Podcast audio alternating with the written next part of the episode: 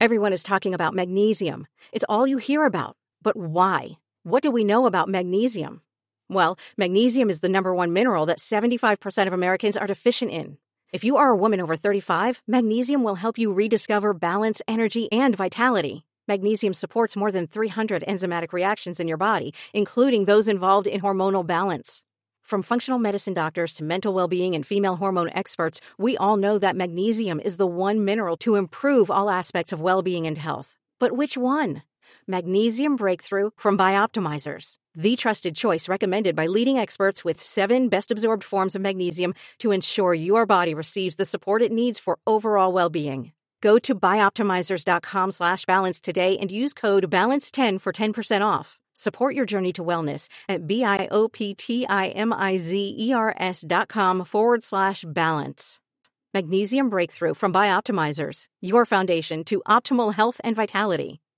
Hey guys, it's Michael, and before we start today's episode, I wanted to let you know. Oh, here's Bryce too, And we're back. and we're back. Well, yeah, we're back for a whole Sorry, new I episode. Um, this uh, week's episode gets uh, goes a little bit into the true crime. I mean, very much so into the true crime territory. It's a little bit of a new area for us here on the show. There is some graphic murdery stuff in this. Um, it gets a little darker than we usually go at, at points. So just to be warned, if that's not your thing, um, you know, uh, try it out. There's a lot of stuff you like in this too, but we just want to give you a little heads up. It might be a little bit darker, more gruesome than we're usually into. Uh, and uh, let us know how you like the show. Enjoy. Now they're definitely going to listen.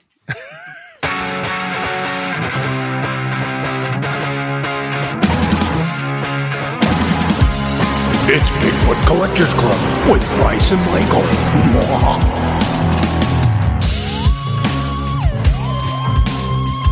I know a ghost story or two.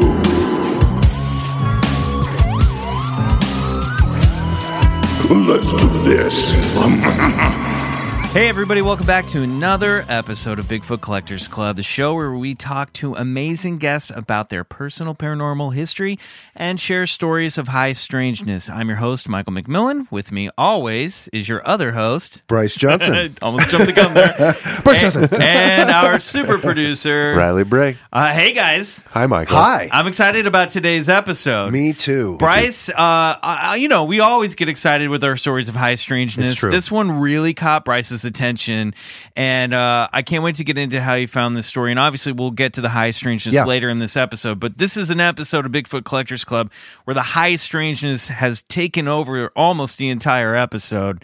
Um, we have a special guest today connected to that story. That's right. And uh, Bryce, I'm going to hand it over to you to introduce our guest, and let's get into it. Yeah, well, you know, this is uh, uh, a friend of a friend. Um, how I met you, Jay, uh, through my wife and her uh, cohort, Farah, who do makeup on a show that you produce. Is that right? Well, yeah, I've I've uh, worked with Farah uh, a number of times over the years. Yeah.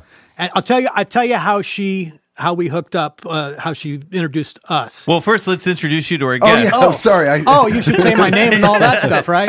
with us today on the show is Jay O'Connell. Uh, did I say that right? You did. Okay, great. Hi guys, nice nice to meet you all. Nice It's nice meet to you, meet Jay. you, Jay. Yeah, this is the first time I've ever met you. Um, but Farah had texted me, and um, I was not familiar th- with this story that we're going to be talking about later in this episode. And uh, she sent me a newspaper article, and she said, you know, a friend of mine is researching this story for a documentary, uh, uh, uh, for a documentary he wants to produce about it. And I read the story, and you know, it, it immediately caught my attention, and I immediately wanted to know everything I could about it. And so I had to reach out to you and I'm so glad I did. And then, uh, and now here you are on the show. Right. And we hear you have some other connections to the paranormal. What is your personal paranormal history, Jay? We ask all our guests. Well, I I, 'cause I I I told Bryce when we talked on the phone the other day because I am not. I will admit up front, I am. I lean on the skeptic spectrum of So do we. you know, of uh, Sasquatchery, shall Yeah, we say? right. Um, I'm a I'm more of a Bigfoot skeptic, and uh, I've been listening to the podcast and I enjoy it. And I note that you generally have someone the, their paranormal experience. I thought, well, geez, I you know, uh, I don't have any. But then I thought, um, Always a number of years ago, and I'll tell you the story. Um, uh, I've worked on and off over the years on the Warner Brothers lot. And a number of years ago, I was um, walking the stage one day. You know, the offices invariably are as far away as physically possible from the stage. So I'm walking to the stage, and um, if you're familiar with the lot, there's an Yeah, I area. used to work on Yeah. the Warner Brothers Oh, lot. Okay, right by the um, uh, by Embassy Court and the courthouse building. Yes. you know the steps where uh, where they sat Yeah, on the, the- steps the Bat- in Argo and the Batman. Batman's- yeah. it's where Commissioner Gordon's. yeah. Yes. there's a little park there, and uh, it's called Central Park. And oftentimes you'll see the dog trainers out there walking their dogs and or whatnot. And I'm walking uh, by there, and from far away I see this scroungy looking dog or something. And so I get closer, and there's a, a teamster in one of his you know white vans parked next to it, and he's kind of looking at it. And as I get close to it, and you know from us apart, five feet away, I look down, and I'm looking at this thing, and it's it's it's kind of no hair. It's kind of like wrinkly skin, kind of a grayish. Got big kind of hind legs, kind of hmm. smaller that, and it's got like this little scally face. It's really ugly. And it's about the size of a medium. Medium large dog. It's a fairly good size. And I'm looking at this Teamster, and we're both looking at it, and we look at each other, and almost at the same time we say, Chupacabra. so, what's the first thing I do? I pull out my phone, right? But I don't take a picture of it. I call I call operations on the lot, right? So I call up operations, and this guy that I've worked with answers says, "Ronnie, you got to get down here to Central Park. There's a freaking chupacabra sitting right here." and he goes, "What?" And I said, "You got to get down here." donut. Yeah. right. So finally, I've I had just picture my, him sitting up, coffee spilling. yeah. Totally. I have my phone in my hand, and then it finally occurs to me to take a picture. Right. Yeah. So this is a few years ago. So it takes me a while to get to the app, to the camera and everything. Oh shit, I got to take a picture. The thing runs off, goes into the bushes. I think he crawled under, if you know where, where uh, Patty's uh, dance studio is, Miss Yes. Patty's. I think he crawled under Miss Patty's. Wow. Now, I'm sure all your listeners This will is the Gil. what- This is the the Gilmore Girls. the Gilmore right? Girls, yeah. right? The Miss Patty's. We'll go look for him. Like three or four people come down from operations, right? They say, "Where is it?" I said, "Well, he crawled away." And they say, "You got your camera? Did you take a picture?" I said, "No, I didn't take a picture." Now, anytime anyone watches an old Gilmore Girls rerun, they'll know that in It's Stars under that. Hollow, there's a there's a chupacabra There's a living under chupacabra. Patty's dance studio. I mean, so do you- it kind of became legendary. Uh, But a, a couple days later, operations called me and said, "Hey, the the location manager over on Mentalist, he thinks he saw it in the jungle."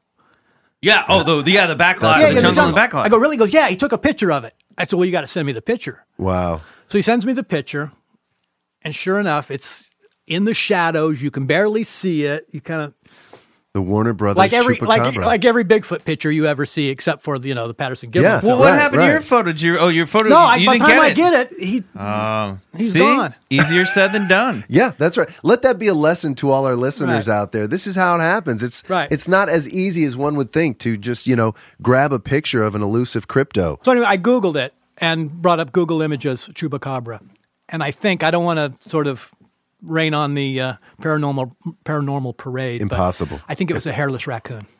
I was going to say it sounds like it could have been an animal with It was a- mange. yeah. That's what a lot of these things are, especially the Texas chupacabra. Se- chupacabra seems to be Mm-hmm. coyotes that have mange.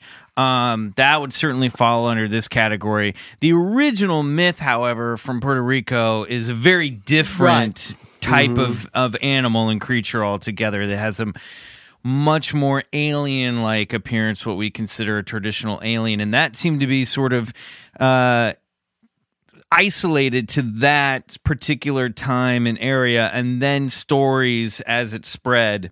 I love the chupacabra tale. I mean, for not just for, but for various reasons. One, that it's like, you know, relatively contemporary, as to most of these famous uh, cryptos, usually in lore, are date back to hundreds Yeah, and hundreds of years. Yeah. The, the, the, the tale of the chupacabra originally started in 1995, and it came out of Puerto Rico. Oh, it's that recent, really? It's that recent, and it was reported by a, uh, a lady named I think Madeline Torrentino. I might have that name. I think wrong that's right.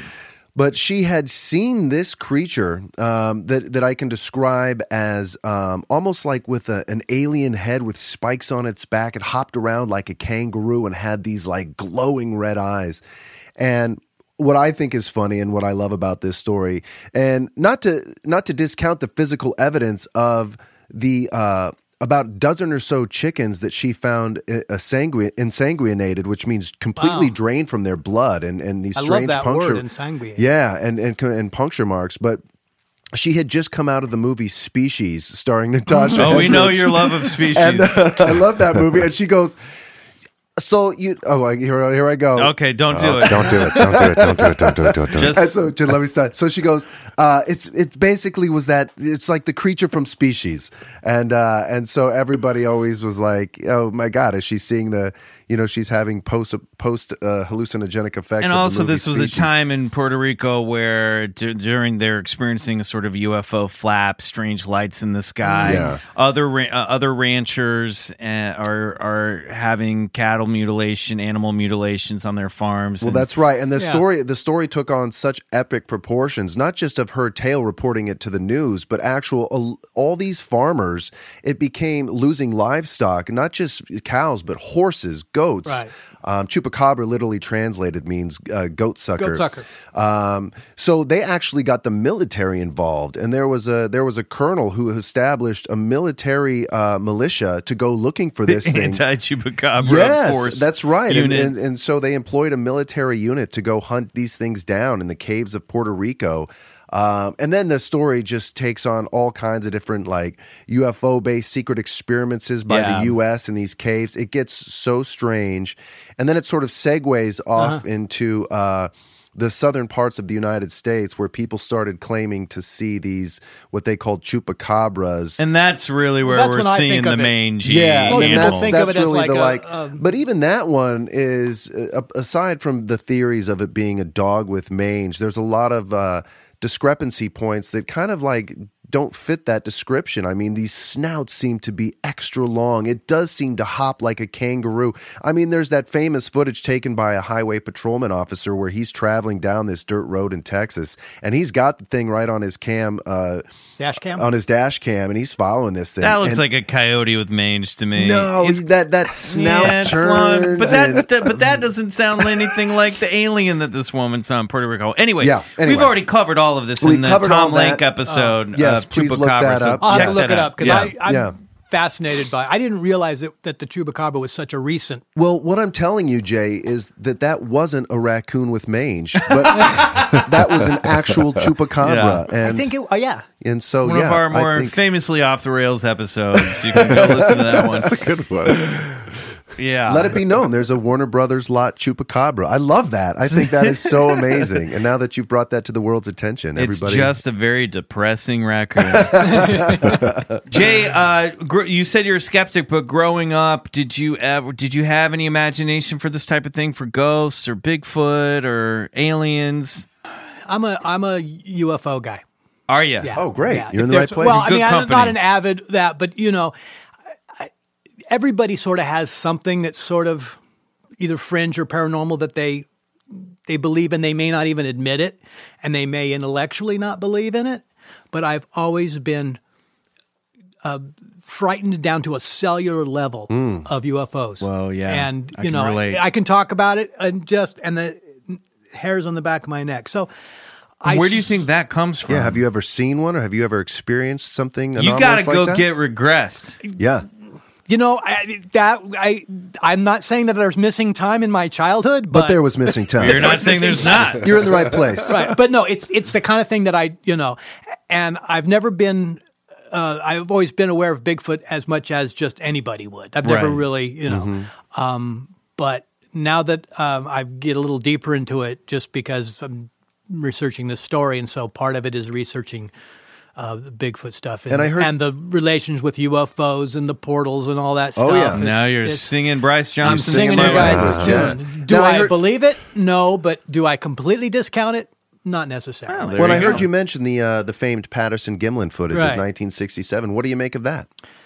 it's hard to it's hard to completely discount. Mm-hmm. And I know um, I think there was a, a, a period someone did come out and debunk it, and someone claimed that they but that guy Well, there was they three- debunked the debunkers, right? Yeah, there was three people who have claimed to have been Right. the person in the suit.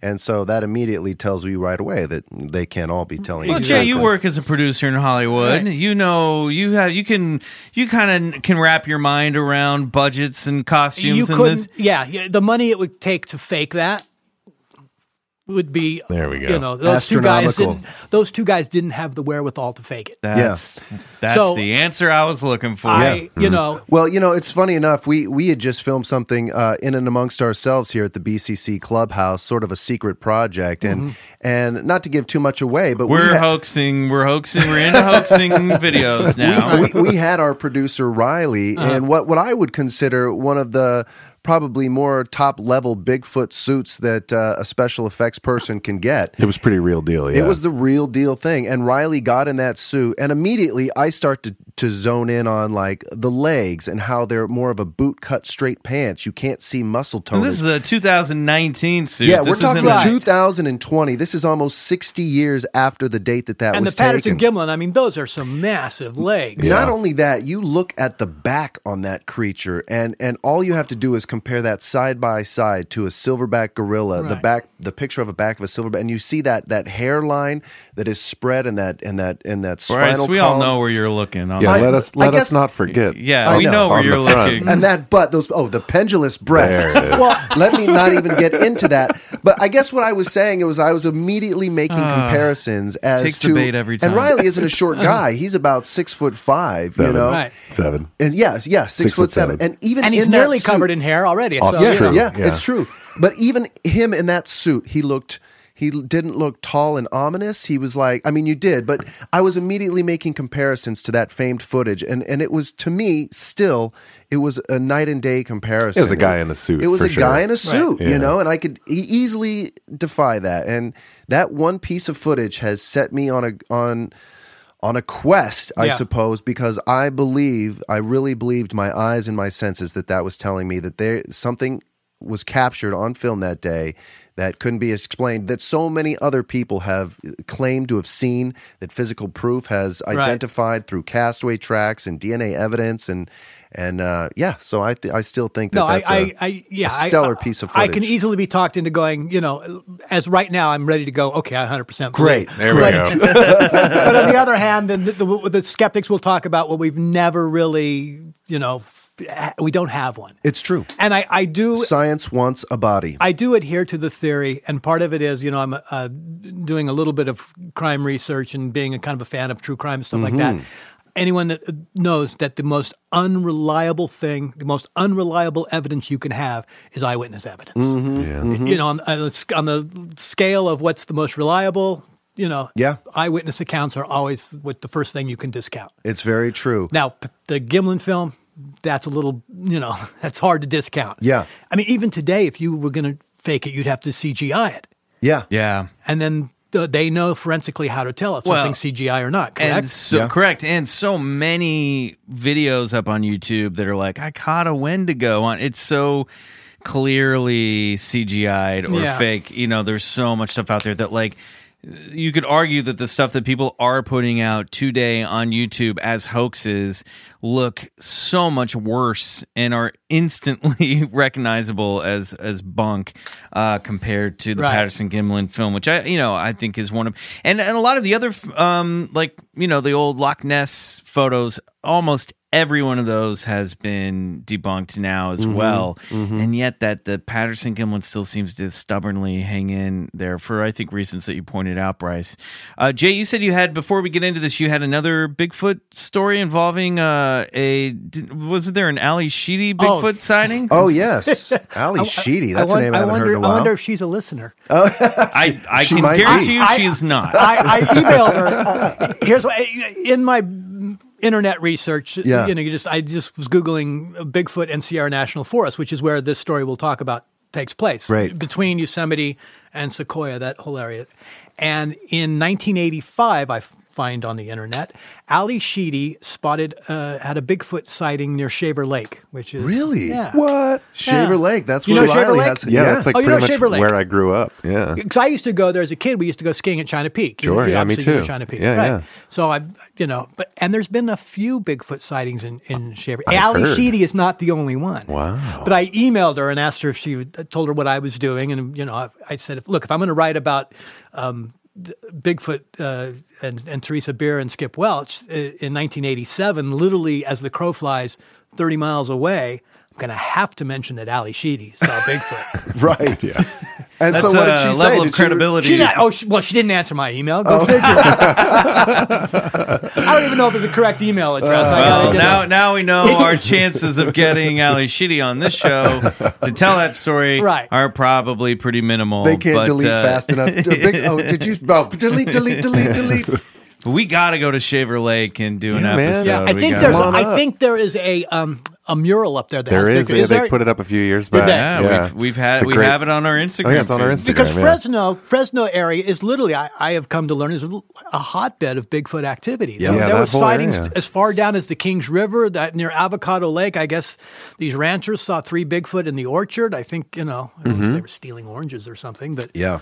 yeah. So there's just- a lot of uh, Bigfoot activity in- in that Worldwide area. over, I think I, we live in a Yeah. state that has more sightings per capita than any other place in the world. Right. I mean, There, it, it there seems, to be, a connection too between orchards and and Sasquatch. Uh, Yeah, that's right. When I was in, I believe it, the town is Felton. Is it Calif- Felton, California? There's a little Bigfoot uh, research center up there. And years ago, I was on a road trip, stopped in and spoke to the curator of the museum, and he had uh, night vision footage of what they believed had been a juvenile um, Sasquatch that they had been catching, uh, stealing apples from an orchard that was uh, just a few miles up the road. Um, They and- notoriously are fond of apples. yeah, there's Yeah. a story that I came across that I think maybe we'll do at some point, whether on the Patreon or here, about the Apple Devils uh, that was in, I believe, West Virginia in the 19, in God, West Virginia again. It was around that area. John Keel studied it, and it was about um, something,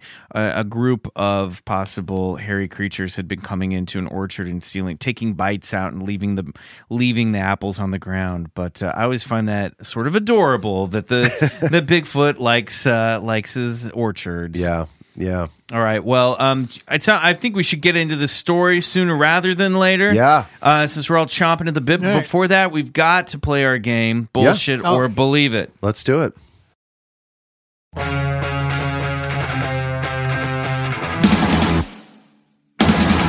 Okay, and we're back with Jay O'Connell, producer and true crime, crime researcher, and now default Bigfoot researcher. we're about to get into the story of high strangeness of the week, but first we must ask this skeptic whether he finds these topics bullshit or whether he believes them. With a game we like to call Bullshit or Believe It. Are you ready, Jay? So I only have two choices: Two choices. bullshit or, or believe it. Yep. If But but I can if it's I can- somewhere in between, I use can- your acting I- I- skills yeah, to well, convey, yeah. and we can always circle back and talk about anything you want. Okay. All right. On if your you're mark. on the fence, just go with believe it. on your mark. That's what I do. Get set. Ghosts, bullshit. UFOs, Believe it. Bigfoot. Believe it. All right. Angels, Bullshit. gnomes, Bullshit. fairies, Bullshit. unicorns, Bullshit. Loch Ness monster, Bullshit. alien greys, Believe it. parallel universes, hmm. Hmm. Bullshit. shapeshifters, Bullshit. mermaids. Bullshit. Damn. but I want to believe. I really do. Heaven, Bullshit. hell, Bullshit. dragons, Bullshit. yeti, Bu- believe it. elves. Well, I'm Irish. Uh, bullshit. you're, just, you're just betraying your people. Your heritage. ESP, Believe it. Chupacabra, Seen it, so believe it. Yeah. demons, Bullshit. Atlantis, Bullshit. life on other planets, Believe it. world peace, Believe it. peace in the multiverse, Believe it. All right, that's great. I was So, thinking, Michael, you might have to change that to Warner Brothers Chupacabra. the WB Chupacabra. From here on it's, out, it will always be because I now know. everybody will believe it. it's just the Warner Brothers frog. oh my god, I love that game. It's so it's such a fascinating insight into uh, into people's belief system. I, I, Yeah, I often- think I think the religious listeners will kind of get a clue as to where I f- land on that. Oh whole- yeah, Right. for sure. Oh, you're Yeah. not the only one. And I often think that if this game were played in Europe, that the, the gnomes and the fairies would would would be Oh, It hit a lot hard, it would higher. hit a lot Yeah. higher. Yeah, yeah. That's Anyway. true. Well, do any of your guests ever go with believe on gnomes and We fairies? have You're, look- you're looking at him, yeah. Mister. Oh, really? I think, uh, yeah, I think you're a 15 for 15 on this one. yeah. Um, and we've definitely had, we definitely have some very open minded guests. Most of them are actors. Um, there you go. Exactly. so it sounds like you're coming around on Bigfoot, and I'm really excited. I have not heard this story. because I have a Bigfoot t- yeah. Yeah. There T-shirt, which obviously You- the listeners can't see. But No. well, we'll, We'll get a we'll- picture of We'll get a photo of that, and not it'll only is it Bigfoot, but it's Bigfoot in Sequoia, there you go. Oh yeah, that's which is, the which is my stuff. hometown. I love it. Okay, we're going to take another quick break. When we come back, it's time for this week's story of high strangeness. Awesome.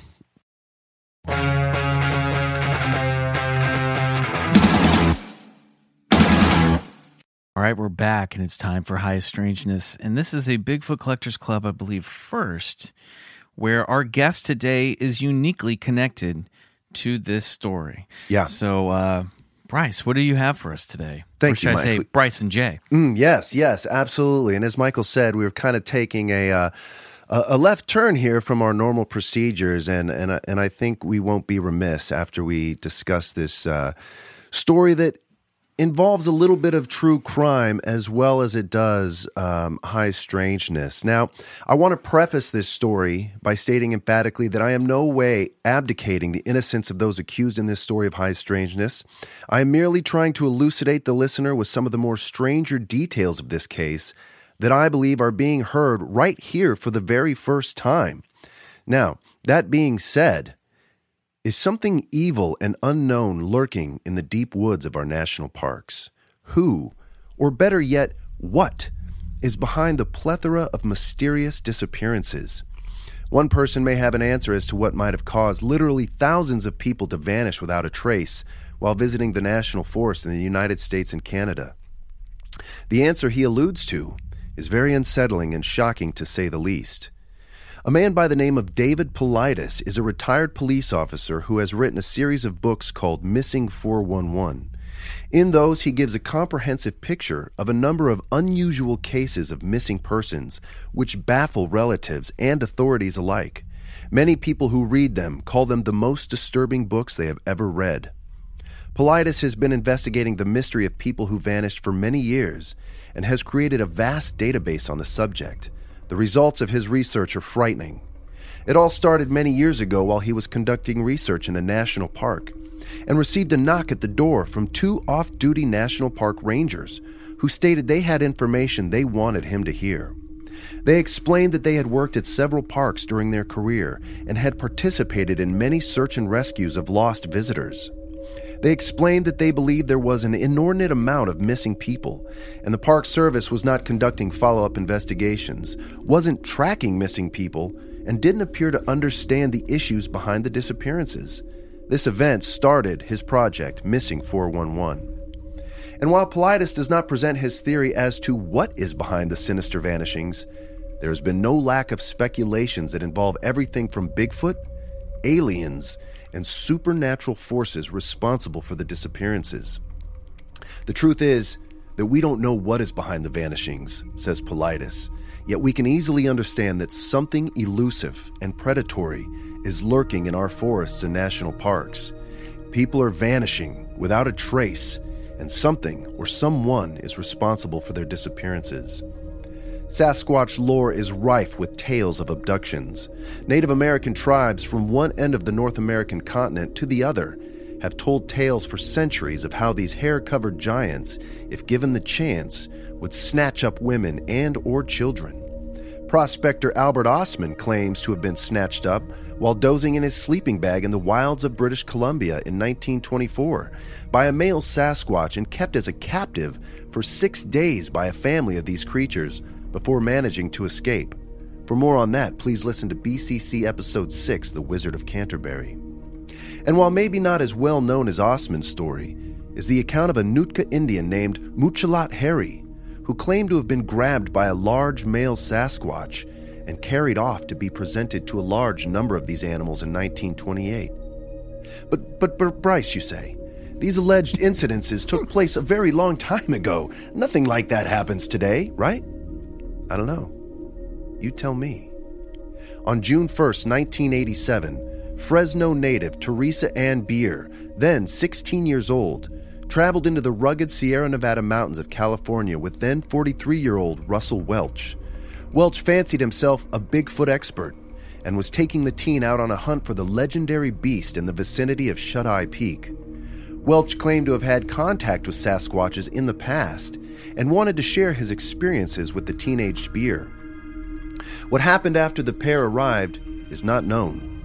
All that is known is that Russell Welch returned to Fresno without Teresa Ann Beer. Welch was interrogated by sheriff's deputies once it became clear Beer was missing. He claimed that they, had gone, that they had gone out on a hike in the hopes of making contact with a Sasquatch. He went on to say that somehow he became separated from Beer and that during this time she was abducted by one of the creatures. To say authorities doubted his story would be an understatement. A search of the area where the two had camped was immediately ordered but failed to turn up anything. Despite the continued efforts of dedicated searchers, no sign of Teresa Ann Beer was found, not a single trace of evidence. Russell Welch was later charged with child stealing and was scheduled to stand trial. However, officials abruptly dropped the charges and freed him just three days before the court proceedings were to begin. Officials realized they had no physical evidence upon which to build a case and were afraid they were destined to lose a jury trial. If that were to happen, Russell Welch would go free and not be subject to future prosecution. Even if Beer's remains were later located, due to laws against double jeopardy, the district attorney decided it would be best to let Welch walk at the time and hope physical evidence would be found sometime in the future I am furious. with which a stronger case would be built. No such evidence would come. However, absolutely no sign of Teresa Ann Beer has been found in the nearly 25 years that have passed since the incident. She has simply vanished. Recently, I caught up with a buddy of mine, Jay O'Connell, who is working on a documentary about the alleged kidnapping and murder of Teresa Ann Beer by the late Russell Skip Welch. So, Jay, how did you get involved with this case, and what can you tell us about it? You know, how I came to this was actually through through Bigfoot. And sort of the central irony of this story is, and, and now that I've really gotten to, I won't say got to know Teresa, but uh, have sort of been researching her. The central irony of this story is the thing that keeps her memory alive, because we would we wouldn't be talking about her today. Uh, her story would be completely um, gone from from cultural memory. The thing that keeps her alive, her memory alive, is the thing that was ostensibly blamed for her disappearance, that being Bigfoot. So, in an ironic sort of twist, it's Bigfoot that keeps her memory alive.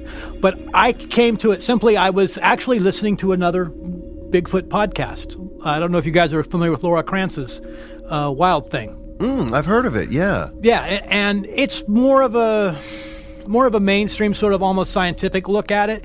She was actually she actually found out when she We're started scientists. Yeah. are you Well, implying? Speak for yourself. Well, well, let me. So I think she she comes to it from a skeptical point of view, but I think she makes the turn, much like I have now.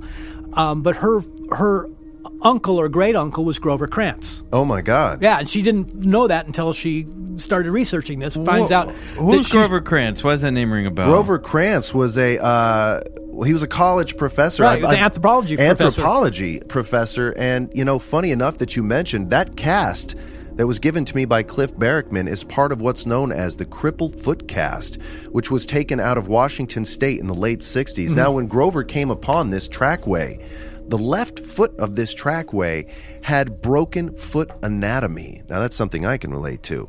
But anyway, he found it so God. well. He found it so. I just love your delivery of it. Thank you. that's something. Do you suffer from plantar fasciitis? no, but I had I did shatter my heel Oh, last okay. year. Uh, but anyway, he found that that trackway was so obtruse in its nature and being so accurately biomechanically for the broken foot as it walked Oh, through that right. castway that he would said it would be next to impossible to have hoaxed a trackway like that. Right. And that was the trackway that actually got Grover Krantz interested and started in his bio in his Right. Bigfoot And our cast comes from that trackway. That's exactly Yeah. right. Oh. That is the right foot, not the, cri- the not the actual broken foot, but it's Yeah. it's from the illustrious uh, crippled foot trackway. Which foot Right. did you break? Uh, I broke my right Uh, foot. Oh, you did. yeah, but, But anyway, that's so I started just doing a little bit of research Yeah. just out of curiosity. Just I, I, I must confess, I didn't have a show this year, so I had a lot of free time, been there, right? And um, Still there. still there. started googling Bigfoot and the area that I come from, which is near Sequoia National Park Mm-hmm. in more central California, and came across this story. And I I came across a story about Shuteye Peak. Wow. It was written by this park ranger, and it deals with some later disappearances. A couple hikers in the early 2000s, older gentlemen, a couple three years apart, disappeared without a trace. Yeah. Experienced hikers in clear weather, and they never found anything. And then also the the the son of a park ranger who worked in the, the lookout fire lookout tower on top of Shuteye Peak. And I fell in love with that name, Shuteye Peak. Mm-hmm. I mean, what a great name! So I I started doing a little research in that, and then there's the fourth case, this disappearance of Teresa Beer in 1987. And I said, wow, this is going to be a great story if I do a thing called The Mysteries of Shuteye Peak. So as you you read the great intro of this this story, it kind of seems like a simple story of you know most of the uh, articles you'll find on the internet talk about how he took this 16 year old girl up to the the mountains and everybody says, well, why would the parents allow him? And they say, well, the parents gave permission, all this, Right. And but what you don't find out in most of the things is what kind of guy Skip Welch was, what kind you know what what Teresa's family life was like. Yeah. And as I dug more and more into it, I, I quite honestly didn't see it so much of a as a Bigfoot story as I did as a crime story, and changed the title of my series or my uh, documentary or my newspaper anthology from Mysteries of Shuteye Peak to Meth, Murder, and Bigfoot. Mm-hmm. And so I started approaching it as a uh, uh, a murder story. Well, because the thing, the big red flag going off for me on this is this guy was how old at the time? 42, 43 by the time he stood trial. Or, What 42 year old man hangs out with a 16 year old girl that's not his daughter? Well, or, Let me tell you this: that's not the first 16-year-old girl he hung Well, out and with, that's- and not the first one he took to those mountains. And that's where I am like that's that that uh, this is this that's a huge problem. Well- it is. So let me tell you the story now of what I've sort of uncovered through my first foray into crime journalism. So to tell this story, I think you need to look at these two families: the Welch family and the Beers family. And um, Teresa Beers, at the time, this was this all took place in Fresno in '87. And Teresa had been in and out of foster care. Um, she'd lived for several years with a with a foster family in Madera, which is not too far from Fresno. Riley knows. And uh, My grandma lives there. Yeah. and her parents were both out of the state by this time. Or I think her dad was in uh, Albuquerque, and I don't know where her mom was, living with a foster care. And then uh, her dad lobbied to get get custody back again, and then so he got her back uh, with him. But then he sort of became uninterested in taking care of her. She ended up living with a great with her great grandmother for a while oh, poor thing. and her grandmother was just great grandmother was too old to take care of her. Then she so she finally ends up living uh, with her uncle, and her uncle's name was John Richmond, and he was known to uh, law enforcement as Blind Johnny, and Blind Johnny was a known uh, drug dealer and fence.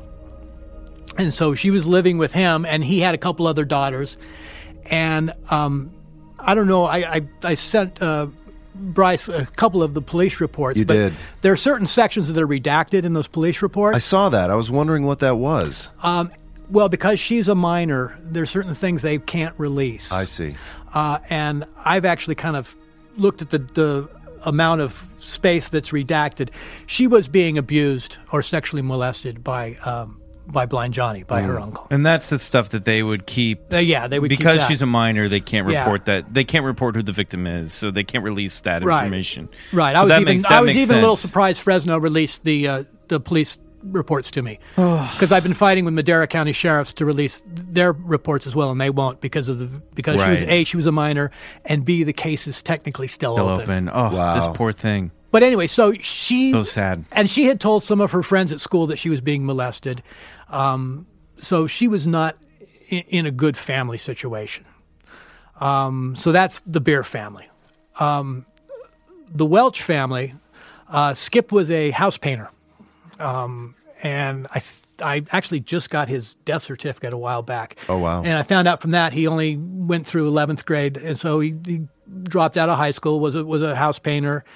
And he had gotten into mining um, uh, as a teenager, young young man, and so he had mining claims up in the Sierras, and he was well known for really being sort of a mountain man. Sort of thought of himself as a survivalist type. Had several mining claims up there, and spent a lot of time up in the mountains.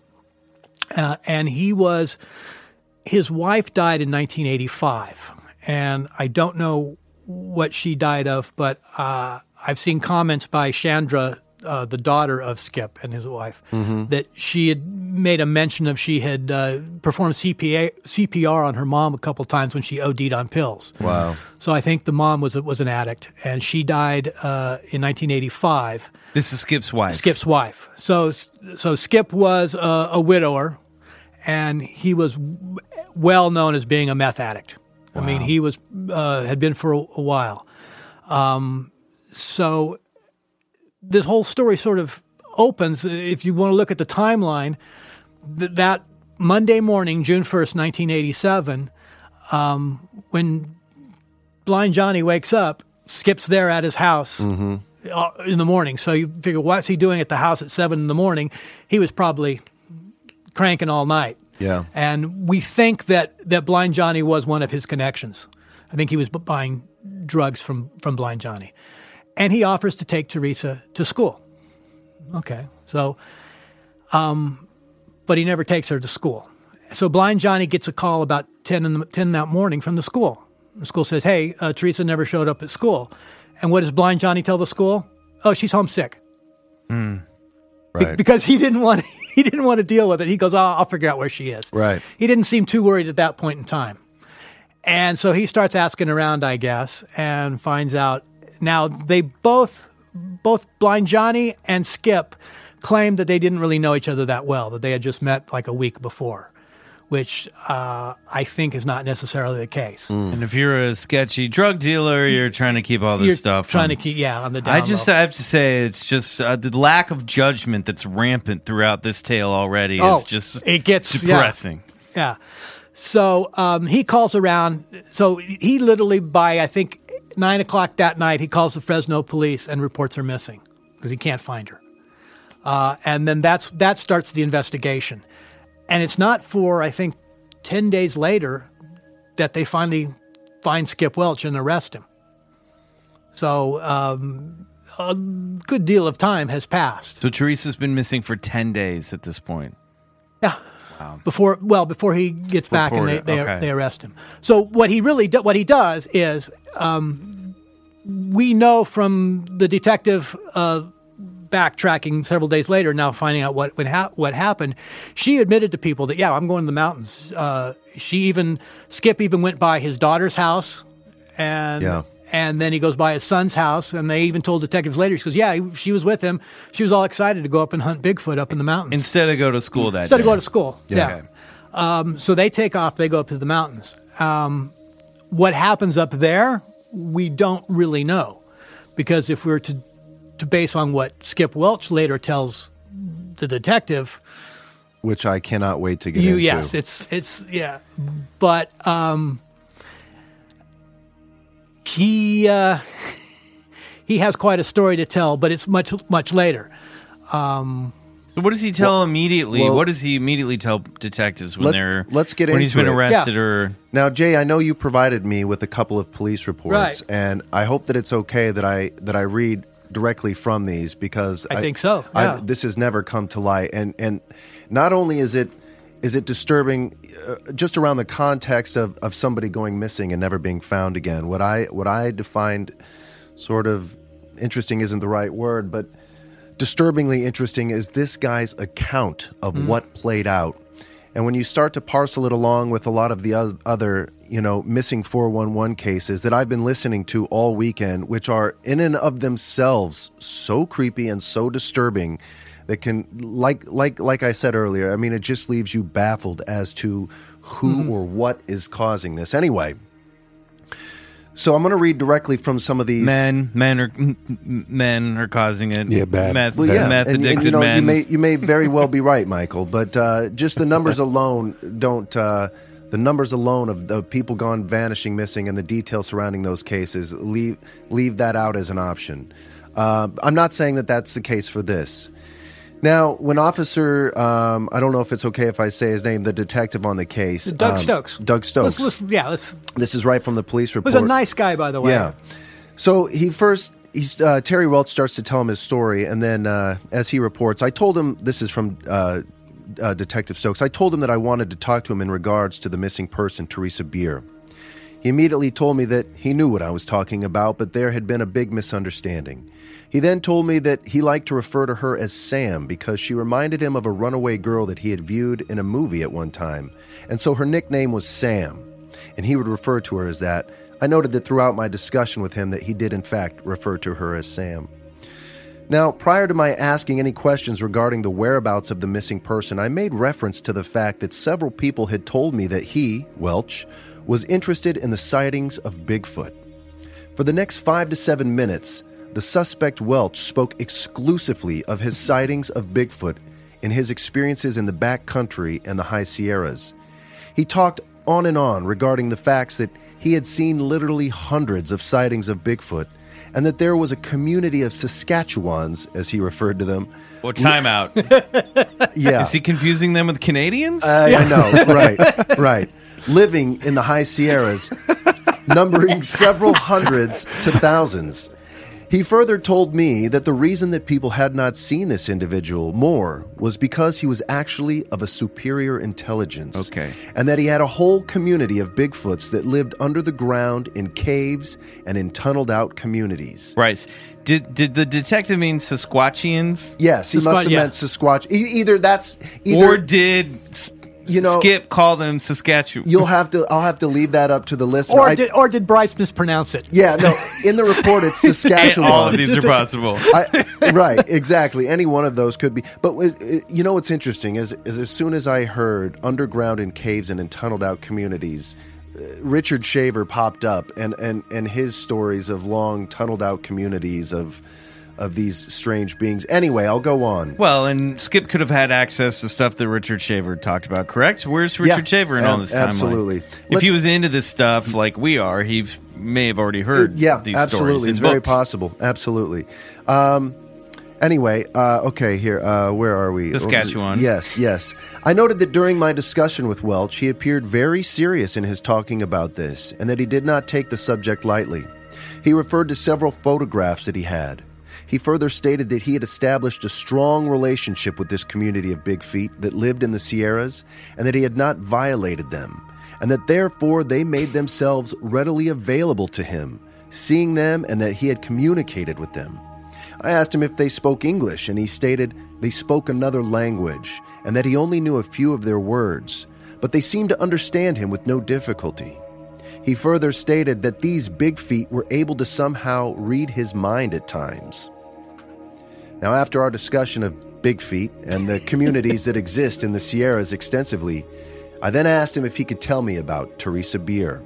Now, this is where Terry starts to go on and Skip, you mean? You say? uh, uh, yes, yes. Uh, this is where Skip goes on to tell his sort of first lie in this questioning. Um, he talks about how he just dropped her off at school and that was it. But he mentions something interesting.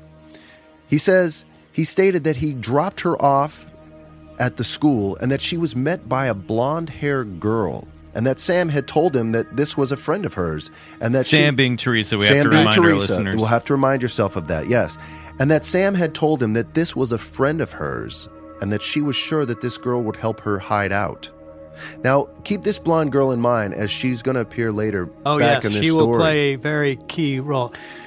And then this is why I- I'm glad I'm going over this. Is so many people love to leave out the details that that I would say don't make sense or startle or say too weird to be reported. Now he goes on to say more about uh, that he gets caught in a lie.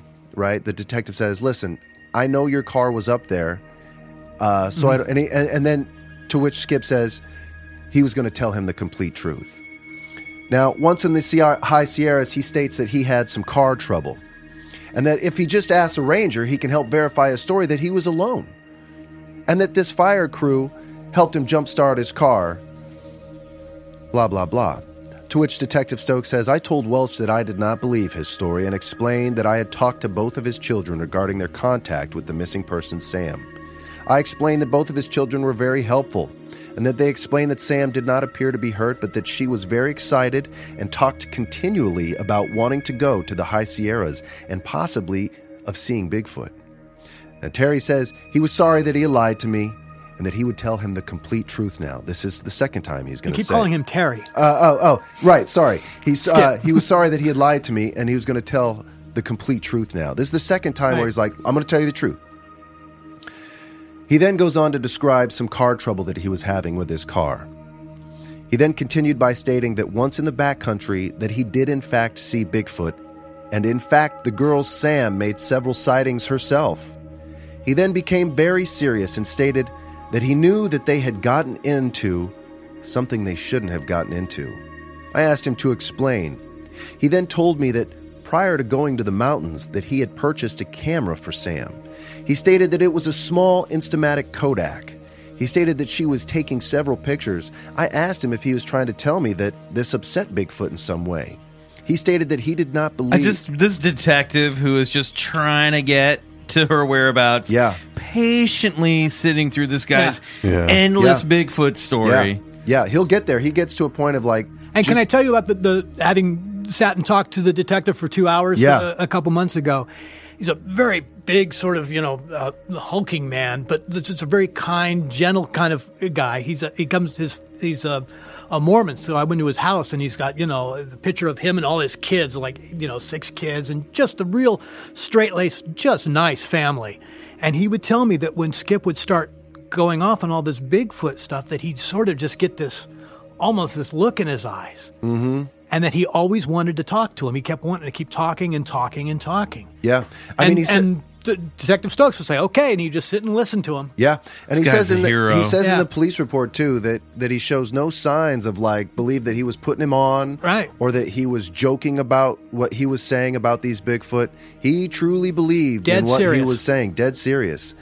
Um, so basically, I asked him if he was trying to tell me that this had upset Bigfoot taking pictures in some ways. He stated he did not believe so because he had taken several pictures himself, and that they knew he would never divulge their whereabouts or their actual existence.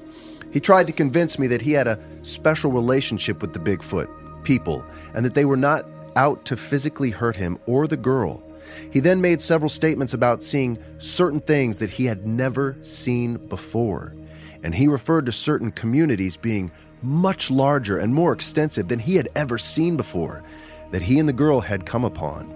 He continued by stating that this had impressed Sam very much and that she had talked continually about not wanting to leave from the back country and that she wanted to stay and make more sightings and possibly spend the whole summer in the High Sierras with Bigfoot. He then stated that late in the afternoon on either Wednesday or Thursday, he had told Sam that they were going to leave the next morning to go out back down into the valley from the High Sierras. She became upset with him and told him that she did not want to leave the area. He then stated that he was um, in an area that had very flat meadow with a small stream in it, and that he was having difficulty with his car. He had walked over to the stream and was washing off from all of the dirt that he had from trying to dig his car out of the rut. He looked up, and when he did, he saw Sam talking to a blonde girl who appeared to be approximately the same age as she was. Welch then stated that the missing person, Sam, and the blonde girl ran off through the trees. When he called to them, He started to try to follow them, but they weren't but they were able to lose him through the trees, and this upset him very much. He then stated that he looked for her until it became dark, and that he had spent the night in the vehicle at the location. The next morning, he left a campfire burning with food at the camp, and he drove out of the camp area. He then stated that it was rather strange to him that he was unable to locate where the blonde girl had come from.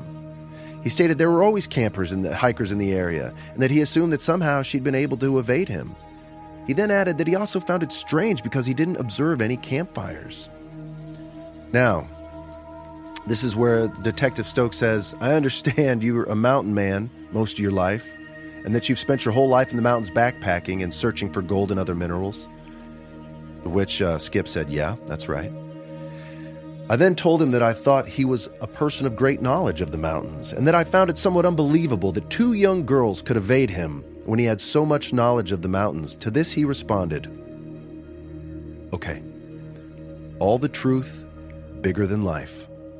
I asked him what he was referring to. He then stated that he wanted to tell me all of the truth and that it would be bigger than life and that he knew that I would not believe him or anyone else. He then continued by stating that he wanted me to know that there was a super intelligent being that was living in the high Sierras along with Bigfoot, and that Bigfoot was actually the bodyguard for this super intelligent community of people. He continued by stating that he was aware that these people existed, but that he'd only made one or two sightings prior to this occasion that he was in the mountains with Sam. He stated that where Bigfoot was hairy bodied and approximately 10 to 11 feet tall, that these super intelligent beings looked much more human and they were of superior intelligence. He then continued by stating that the missing person, Teresa Beer, had in fact run off with one of these super intelligent beings and that she was someone who appeared to be a female with blonde hair, approximately the same age and same size as Teresa.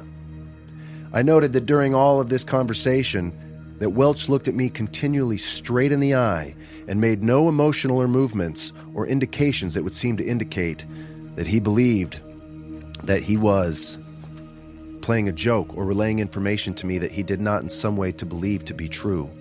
He seemed to be extremely serious in his approach to this explanation. He also then stated that these individuals would not hurt Sam, and he stated that he knew that he would never see her again, though. He stated that this whole community lived underground and that they seldom came out, but that they had such a beautiful society. And once Sam was in the society, that she would not want to come back. I'm standing on the other side of the mirror in that, that two way mirror right now, just being like, get this fucking guy behind bars right now. Yeah, but I want to get to more of at least what he believes happened. Sure, sure, sure, sure.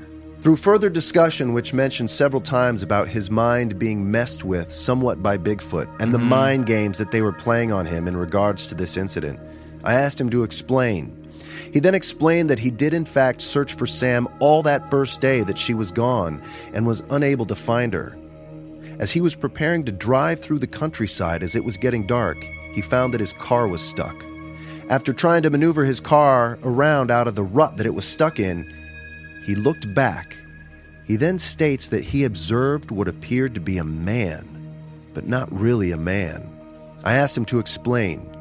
He stated that this was a spirit of some type, of a devil, that was holding his car up off the ground. He stated that he then was able to maneuver the car and get it loose from this thing that was holding his car in place. And as he began to drive out of the mountain area, wanting to get to the North Fork South Fork area, as he was driving along the dirt road, he stated that he was driving at an extremely high rate of speed. He then felt that there was something in his vehicle with him. Looking through his rear view mirror, he then observed what appeared to be the face of a man in the back seat of his vehicle. He became extremely upset and scared. He stated that he could feel that this was the devil in the back seat. He turned and physically began to strike at this thing that was in the back seat and states that he struck through this spirit and hit his knuckles several times on a wooden speaker. Welch then showed me his knuckles on his right hand, and I noted that his knuckles of the hand and also of the mid knuckles of the fingers were all scraped with small nicks and scratches. As he was trying to strike through this ghost type individual that was in his back seat. He stated that he was able to overcome this evil spirit by finally rebuking it in the name of Jesus Christ. And after rebuking it in the name of Jesus Christ several times, the spirit left his vehicle. Crazy shit. So, can I tell you something that it just occurred to me as you're reading that? That uh, a family member told me that happened when, when Skip got back to Fresno. Because he was living with his mom at the time in Fresno. And a, uh, I got this secondhand from, from a Welch family member who will remain nameless for this purposes. Um, when he got home, the, the car was just a mess. The tires were all, uh, uh, the rims were all bent and it was all dirty. And he pulls into the house, runs and runs into his room and hides under the covers and is screaming about demons and demons. And the mom says to uh, one of Skip's brothers, "Say, go grab the gun," uh, meaning get the gun out of Skip's room so he doesn't have access to it because they were afraid. So he was Wow. whether it was you know guilt or he would really believe that demons were and it just occurred to me that that connects to that that description of him driving down from the mountains and you know It's wild because now the thing we've got to add to this mm-hmm. is that he was a meth head yeah, and of course. Well, and to me, it sounds like honestly what we're talking about and what the detective is witnessing is a man having a massive manic Right. episode, break schizophrenic of some kind, breakdown. Uh, the meth to me is an indication that he's been using drugs to self medicate for years. Yes. Um, I mean, this stuff. You know what I mean? This this that sounds. The way he's talking about the eye contact and the look in his eyes, that to me screams of someone who has had undiagnosed, untreated uh, mental health issues, and and uh, you know I. That's just where I'm at in this point in the Michael, story. you make an extremely valid point and and one that needs to be observed as part of this story. Now, I think Mike, I think Michael and. I are on the camp that this is a pure crime story. well, This without a- a doubt, and yeah. I'm not saying And- where I lie, but for the sake of playing devil's advocate, I just want to point to some of the no- more notes of high strangeness. Now, it's funny that I use the term devil's advocate, devil's advocate, because in David Paulides' book, his fourth book called Missing 411, mm-hmm. it's titled "The Devil's in the Details." And this book is about the missing cases that somehow all of them, I mean, the majority of them take place in this Yosemite Valley. Right. It's the largest spot of these strange vanishings. And what he notes is that there's a strange correlation between places called Devil's Peak, Devil's Pass. And he wonders, Well, did we mention where this all happens? What Sh- Shuteye Peak, right? Well, Uh, Shuteye Peak, but more specifically, where where she disappeared was an area that Skip always called, and, and Ghost I felt Canyon. Ghost Canyon. Yeah. and he claims it, was was, oh, ancient burial sites, An in- ancient Indian burial, Indian burial, burial ground, I was sacred even, burial ground. Even talking to Skip's younger right. brother, who used to uh, go mining with him all the time, all over the mountains. So I finally asked Robin. I said, "So you've been to Ghost Canyon?" Then he goes, "Oh no, I haven't been there." Hmm. As if, well, that's one place I ain't going. Yeah, yeah. So we'll talk later, but I want to end this with a with with a I want to go to Ghost Canyon. You guys are invited. Wow. I don't know. I just have a little bit more. Okay, let I Bryce just have a finish little up. bit more. He then stated that he went back up to the mountains the next day looking for Sam. He was able to make a sighting of her as she was running through the trees with the blonde girl. He stated that he called and called to her, but that she would not come to him. Welch then stated that he was sure that Sam would live in the mountains forever and that she had created a close relationship with the super intelligent beings, and they would probably not want her to leave, although they would allow her to leave. He then made several statements about the fact that he did not believe anybody could find Sam.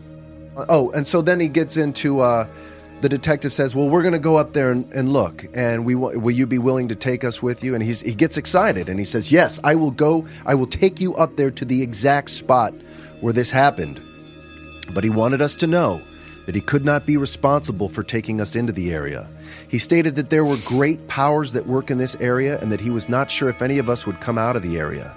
He then added that he had the feeling that somehow these superpowers in Bigfoot were upset with him for something he had done. He made several statements regarding the fact that the truth of the legends of Bigfoot and the super intelligent individuals that live in the mountains with Bigfoot were going to be out soon to the public. And they, the super intelligent individuals and Bigfoot, would no longer be trusting him anyway. Goes on later to say, and Detective Stokes says, As I was escorting him to the jail, he made this spontaneous statement I hope we can find her. She is better off, though, where she is gone. I asked him where he thought that she was gone, and he stated that she was in a new spiritual understanding, Well. and that he was sure that the super intelligent people that she was with would not hurt her, but that she would have a new understanding about life. He goes on to book him. I think the thing that I really like about about uh, how this kicked off, The story kicked off, is how you say that the the the, the, the memory of Teresa Bier is being kept alive, and I think like Yeah. a lot of these cases, we tend to focus on the murder, the killer, and really it's the victims we should Right. remember. And uh, kept going through my mind is just how the system just failed her from the get go. Uh, imagine if she had been She's almost from like a doomed. upstanding, Yeah. prominent Fresno family. yeah, it would have been totally different. She, you would, everybody would know who she was to this day. Yeah. Because first of all, it's crazy that that the guy literally blamed Bigfoot. Although now we know it wasn't Bigfoot who took her. Right. Super intelligent was a super beings. intelligent being who yeah. was- Hiding had manifested herself as a blonde mm-hmm. girl. Yeah. And that's yeah. I, I I'm glad that that's a new detail that it can at least come out in this in this podcast because from the research I've done, a lot of people get it wrong. You know, he you know Yeah. never claimed that he saw a Bigfoot abductor. You know, Yeah. when you get into the detail of of the psychosis of of of this, of this elaborate story about these super Yeah. intelligent beings that are guarded by Bigfoots and that could you know shapeshift into like you know blonde girls and even uh, how in the beginning he says he when he dropped her off at that school that part of that lie was in that story there Right. so it's it, it's all so so strange I mean, even his daughter, even Skip's daughter says, "Well, he never said Bigfoot take her. He said maybe she did." Yeah, and we Well- and we heard from her. She called into a, a- a crazy thing about. Uh, she called into some paranormal um, uh, sort of show as well. She had no idea existed because she had spotted She's seen a UFO. yeah, this is this is crazy. She spotted a green fiery UFO in her front yard at two thirty in the morning. That, that hovered down out of the sky and and sort of like just stayed there and then you know went back up into the sky. Her husband's like, you should call this paranormal guy here in Fresno, and she goes on and and the paranormal guy happens to be a Bigfoot guy, and so they start talking, and he's like, wait. Your father is uh, Skip Welch, and she's like, "Yeah." And then so they go on and tell. Did you listen to the entire, the entire I did interview? twice, and Yeah. uh, there's a lot of there's a lot of information to garner out of that. I've actually but, uh, transcribed it. That's how crazy. You know, it's But what was crazy is she does go on to talk about the the sacred space of that Yeah. ghost canyon, and and that how that if like perhaps he was possessed by something.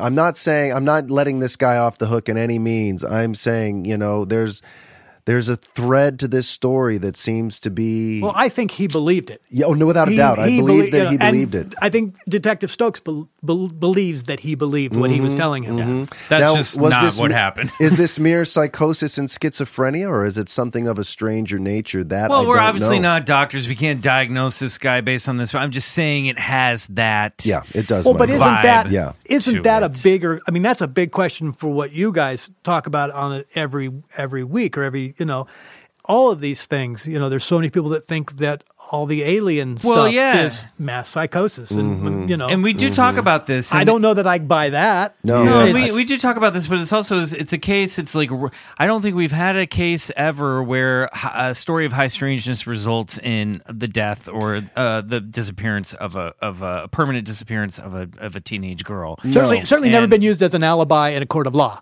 Yeah. No, and that and that, that's why this is a to me a true crime story that crosses over into the world that we're interested in. Uh, but I think it is firmly Yeah. a true crime story. I agree with you, Michael. Listen, Jay, I can't I can't thank you enough for for coming on to our podcast Yeah, and, Jay, and- and we're- sharing Oh, with it's my pleasure. It's this totally my story pleasure. and bringing you know new details to light. And, Yeah. and and I think I speak for all of us when you know when I when I say you know. This is definitely a left-hand turn for us. I mean, we're we're we're a funner podcast that likes to explore some of these interesting cases, but when it deals with with uh, you know with missing people that that have families and stuff. Yeah. It takes a more serious tone and and uh, you know yeah. It's just so strange because it is part of a larger story that's tied into Native American lore and Yeah. mythology. Sure. Yeah. And No. I'm not gonna. I'm not gonna.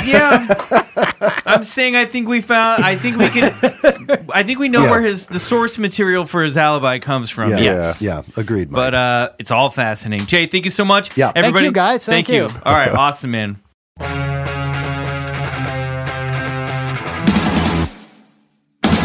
Hey guys, it's the return of and Col- we're back. And we're back. for the return of Collector's Corner. Guys, anything you have been reading, watching, listening to this week that you want to uh, share with our listeners? Well, I have been um, I have been listening to a lot of those uh, David Paulides missing four one one files, and there's a there, Listening to? Is that Yeah, like, is it a podcast? well, you know, a, a lot of the phone interviews he's done with Coast to Coast and George Knapp, and uh, there's some great compilations of just the account case histories on YouTube, and and uh, I've uh, so there's some great YouTube videos that are really just him kind of going over some of the case files, and and they are, I mean, they are just they're staggering and they're and they're creepy and they're mysterious. And uh and, I know they're easy sometimes it's easy to chalk up to just you know hey it's the forest it swallows people you know but uh when when he starts to reveal some of the details about how these people like you know traveling with a family um, and you turn around, you know, who and, and and the person in the last part of the train is just silently vanished, gone. And sometimes in the cases, they're never to be seen again. But in some cases too, they end up they bring in these trackers, these searchers, these search and rescues, and they'll go over the trail that these people were taken. And um, sometimes in some of these cases they'll find like let's say if it's like a, a four-year-old toddler like 25 miles up on some ridge um, I, there was this case where these two hikers like uh, two weeks later see this toddler up on a ridge where they can't even you know they had to bring in professional hikers and climbers to go and get this Jeez. kid and so it's just like so you what, know- do, what do they think it what, what are they beating? Is it aliens? Is it mountain spirits? Is it Yeah, all of the above, something of the above, and none it- of the above. But yeah, it's something something supernatural in a sense. He doesn't want to make any.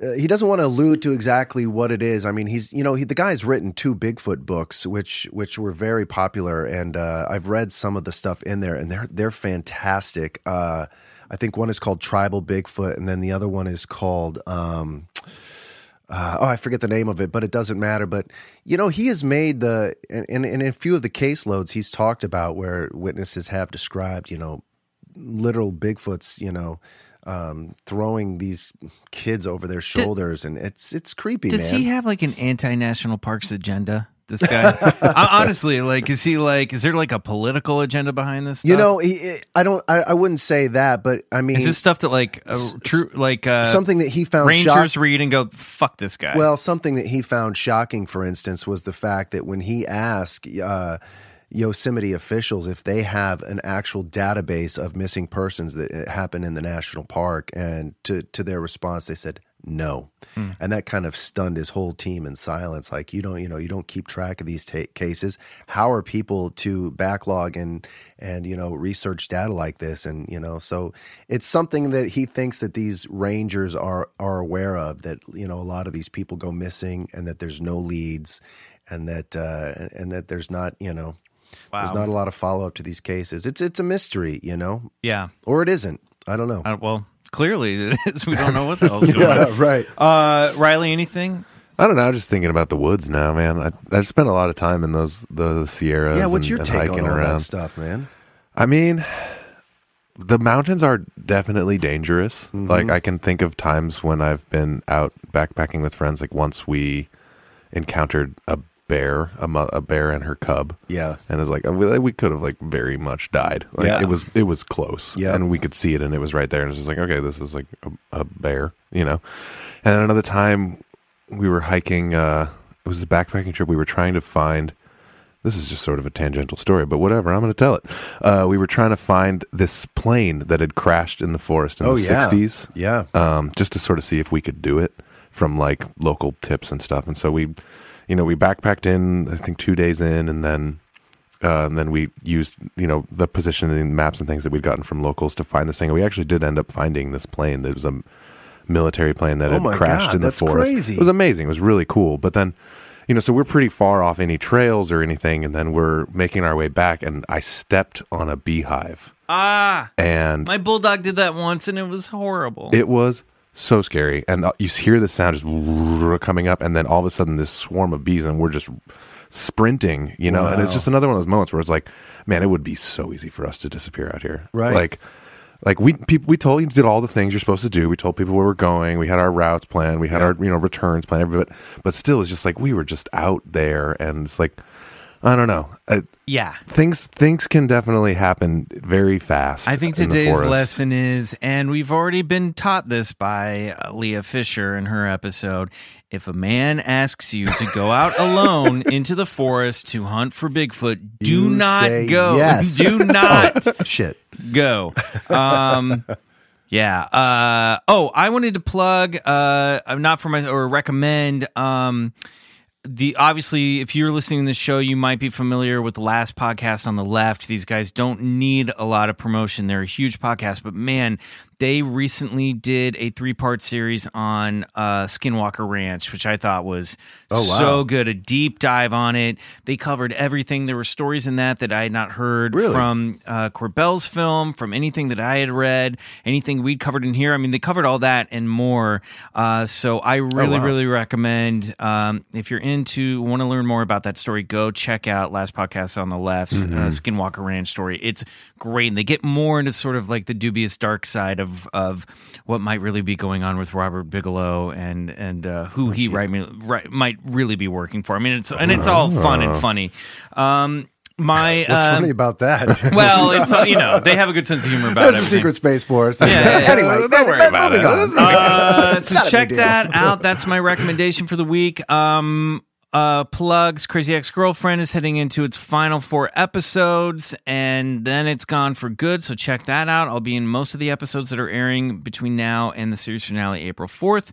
Um, my uh, comic book adventure van is now in a collection, a graphic, a collected graphic novel issues one through five. So, uh, if you're into comics, talk to your comic book uh, dealer about getting a hold of that. And again, we will be uh, at Contact in the Desert doing our first Yes. live show. Get a ticket. Come see us Um, live. June 1st at 2 p.m. Uh, it's part of this big UFO convention out in the desert. There's so many awesome people there. And uh, we will have a special guest with us to be announced. So definitely do that. In the meantime, uh, have a great week. Keep your eyes on the skies. And we'll see you back here uh, next time. Copy that. Bye, guys. See ya.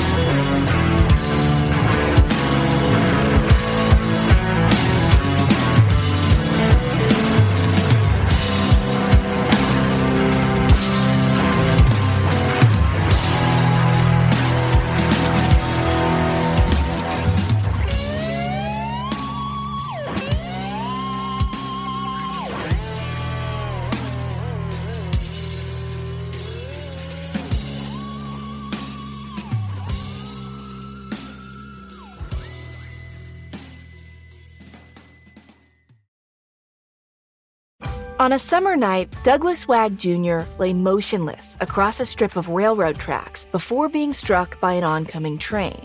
I'm investigative journalist Delia D'Ambra, and my investigation into exactly how Doug died took me into the depths of a bizarre mystery. It was really hard to understand what was fact and what wasn't. A mystery that has led me from one suspicious death to another. Listen to Counterclock now, wherever you listen to podcasts. Hey guys, Heather Ashley here, host of the Big Mad True Crime Podcast. If you're looking for a true crime podcast with all of the details and none of the small talk, you have found your people. Each week, we dive deep into a new case and learn everything there is to know from getting to know the victim and the impact their case has had on those around them, to the investigation into what happened to them and who is or might be responsible. And if the bad guy looks like he might drink whiskey by a dumpster or has the social skills of an ogre, we say it because we were all thinking it anyway. As the name suggests, we get big mad over true crime, and I would love to have you join our incredible community of listeners with big hearts and zero time for small talk. Subscribe to Big Mad True Crime anywhere you listen to podcasts and listen to new episodes every single Monday.